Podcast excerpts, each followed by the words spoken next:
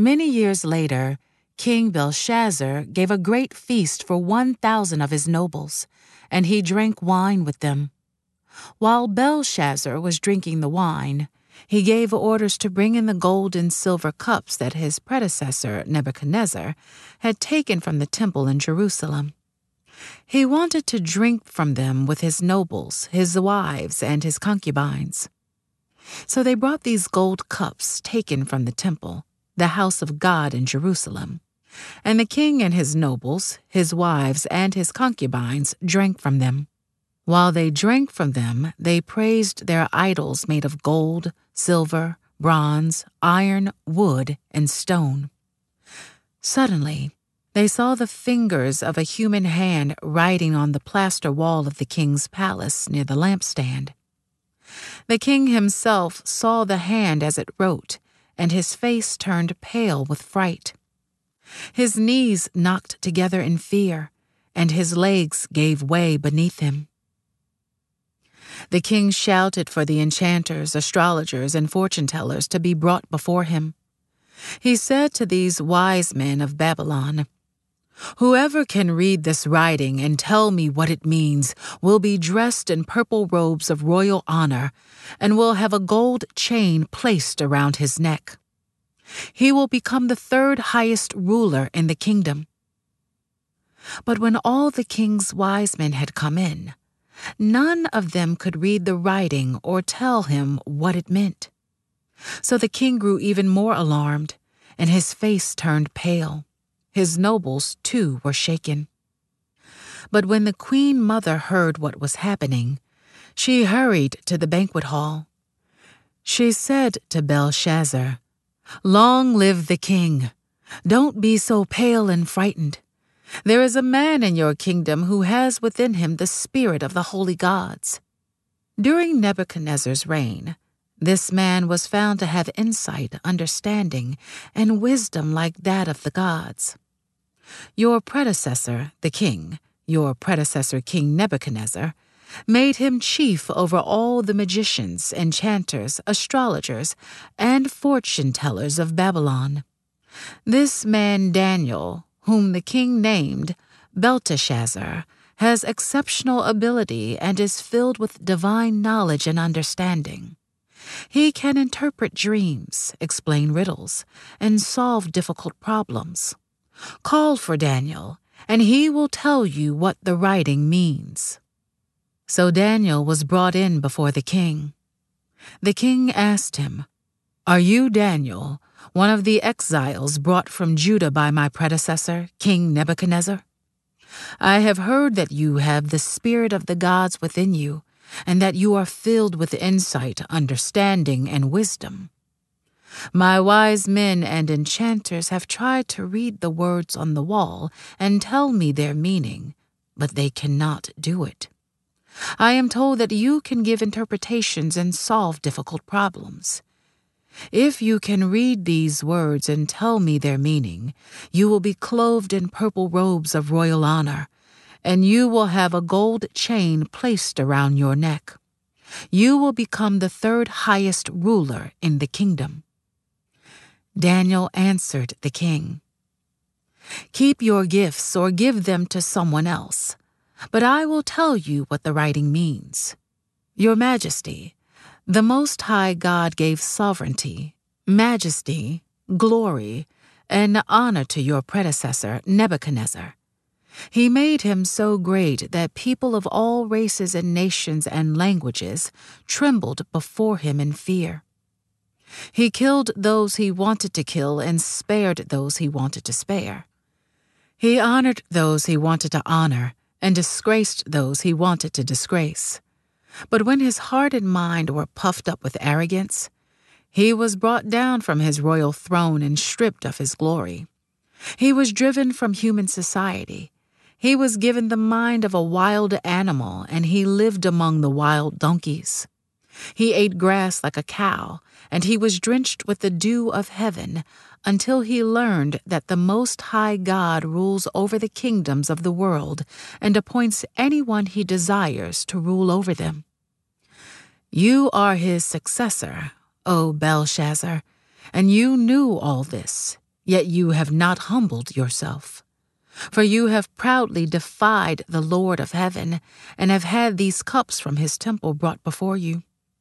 You and your nobles and your wives and concubines have been drinking wine from them while praising gods of silver, gold, bronze, iron, wood, and stone, gods that neither see nor hear nor know anything at all. But you have not honored the God who gives you the breath of life and controls your destiny. So God has sent this hand to write this message. This is the message that was written. Mene, mene, tekel and parsin. This is what these words mean. Mene means numbered. God has numbered the days of your reign and has brought it to an end. Tekel means weighed. You have been weighed on the balances and have not measured up. Parsin means divided. Your kingdom has been divided and given to the Medes and Persians.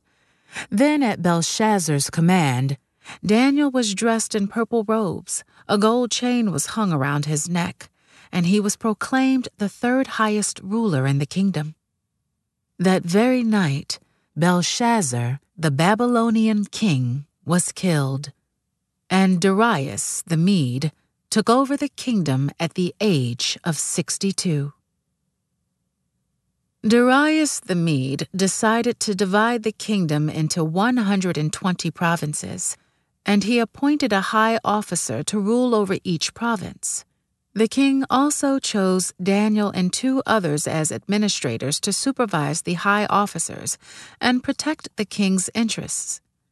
Daniel soon proved himself more capable than all the other administrators and high officers. Because of Daniel's great ability, the king made plans to place him over the entire empire. Then the other administrators and high officers began searching for some fault in the way Daniel was handling government affairs, but they couldn't find anything to criticize or condemn. He was faithful, always responsible, and completely trustworthy.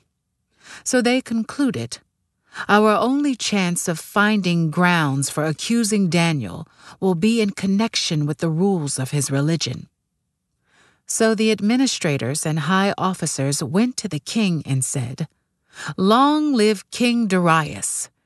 We are all in agreement. We administrators, officials, high officers, advisers, and governors, that the king should make a law that will be strictly enforced. Give orders that for the next thirty days, any person who prays to anyone, divine or human, except to you, your majesty, will be thrown into the den of lions. And now, your majesty, issue and sign this law so it cannot be changed, an official law of the Medes and Persians that cannot be revoked. So King Darius signed the law. But when Daniel learned that the law had been signed, he went home and knelt down as usual in his upstairs room, with its windows open toward Jerusalem. He prayed three times a day, just as he had always done, giving thanks to his God. Then the officials went together to Daniel's house and found him praying and asking for God's help. So they went straight to the king and reminded him about his law. Did you not sign a law that for the next 30 days, any person who prays to anyone, divine or human, except to you, your majesty, will be thrown into the den of lions? Yes, the king replied. That decision stands. It is an official law of the Medes and Persians that cannot be revoked. Then they told the king that man Daniel, one of the captives from Judah, is ignoring you and your law. He still prays to his God three times a day. Hearing this, the king was deeply troubled, and he tried to think of a way to save Daniel. He spent the rest of the day looking for a way to get Daniel out of this predicament. In the evening, the men went together to the king and said, Your Majesty, you know that according to the law of the Medes and the Persians, no law that the king signs can be changed. So at last the king gave orders for Daniel to be arrested and thrown into the den of lions. The king said to him, May your God, whom you serve so faithfully, rescue you. A stone was brought and placed over the mouth of the den. The king sealed the stone with his own royal seal and the seals of his nobles, so that no one could rescue Daniel.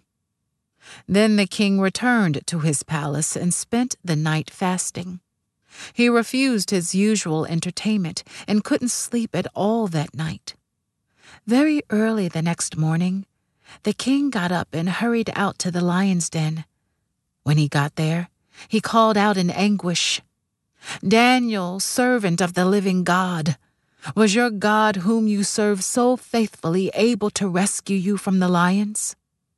Daniel answered, Long live the king. My God sent his angel to shut the lions' mouths so that they would not hurt me, for I have been found innocent in his sight, and I have not wronged you, your majesty. The king was overjoyed and ordered that Daniel be lifted from the den.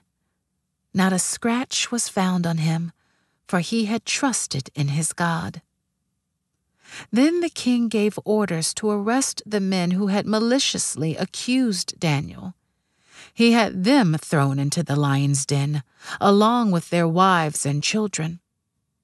The lions leaped on them and tore them apart before they even hit the floor of the den. Then King Darius sent this message to the people of every race and nation and language throughout the world. Peace and prosperity to you. I decree that everyone throughout my kingdom should tremble with fear before the God of Daniel. For he is the living God, and he will endure forever.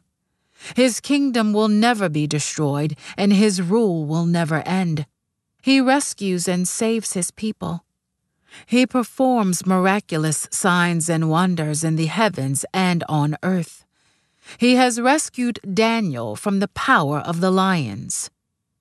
So Daniel prospered during the reign of Darius and the reign of Cyrus the Persian.